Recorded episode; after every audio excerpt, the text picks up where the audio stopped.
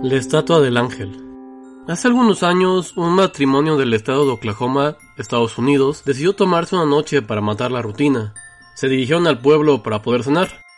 Entonces llamaron a su niñera de confianza para poder pasar la noche tranquilos. Cuando la niñera llegó, los dos niños ya estaban profundamente dormidos. Entonces ella decidió dar una ronda por la casa para asegurar que todo estuviera en orden.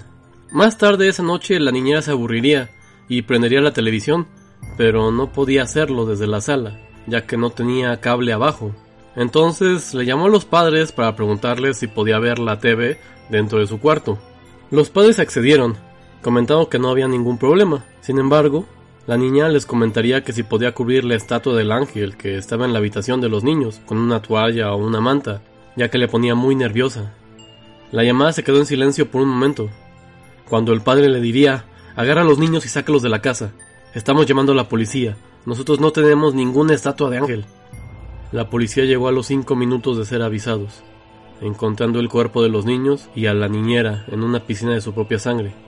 El caso nunca fue resuelto. La llamada de una madre. Una niña pequeña se encontraba jugando en su cuarto cuando su madre le llamó para que bajara a cenar. Cuando la pequeña corría a toda velocidad para llegar a las escaleras, la puerta cerca de ella se abrió. Salió una mano y la jaló. Era su madre. Ella le dice: no vayas a la cocina. Yo también lo escuché. Mi hija aprendió a contar. Mi hija me despertó alrededor de las 11:50 de la noche pasada. Mi esposa y yo la habíamos recogido del cumpleaños de su amiga Sally. La trajimos a la casa y la pusimos en su cama a dormir. Mi esposa fue al baño mientras yo me quedaba dormido viendo la televisión. Papi, ella me susurró mientras movía mi playera. ¿Adivina cuántos años tendré el próximo mes? No lo sé, mi vida, ¿cuántos? Ella sonrió y sostuvo 4 dedos. Son las 7:30 de la mañana ahora. Mi esposo y yo llevamos casi 8 horas despiertos. Ella aún se rehúsa a decirnos de dónde lo sacó. Popurrí de historias.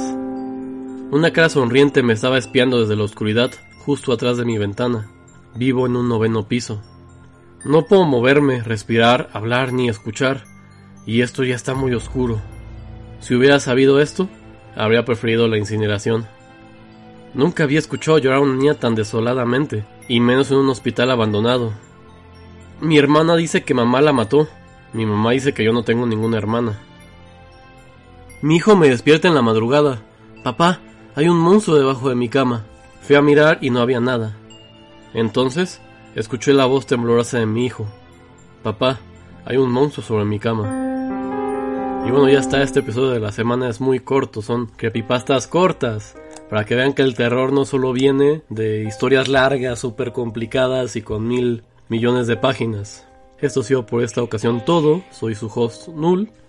No olviden seguirnos en Twitter, @tribunalnoche, y mandarnos un correo a tribunaldelamedianoche@gmail.com. Esto ha sido todo por hoy, que tengan una bonita noche.